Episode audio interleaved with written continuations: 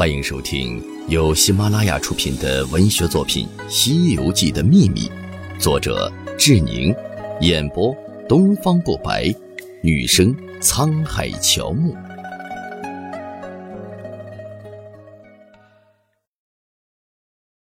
第七十四章《西游记的序里隐藏的秘密二》，使得唐本《西游记》的序。指出，《西游记》是一部充满寓意的小说，其表达方式委婉玄妙、微言大义，且切中要理。同时指出作者有傲视之意，并且表达方式肆意放纵、邪趣，堪称滑稽之雄。且有人认为是民间之作，不是君子，也就是士大夫所推崇的内容。这反映了《西游记》这样的作品不是当时主流意识和形式的作品。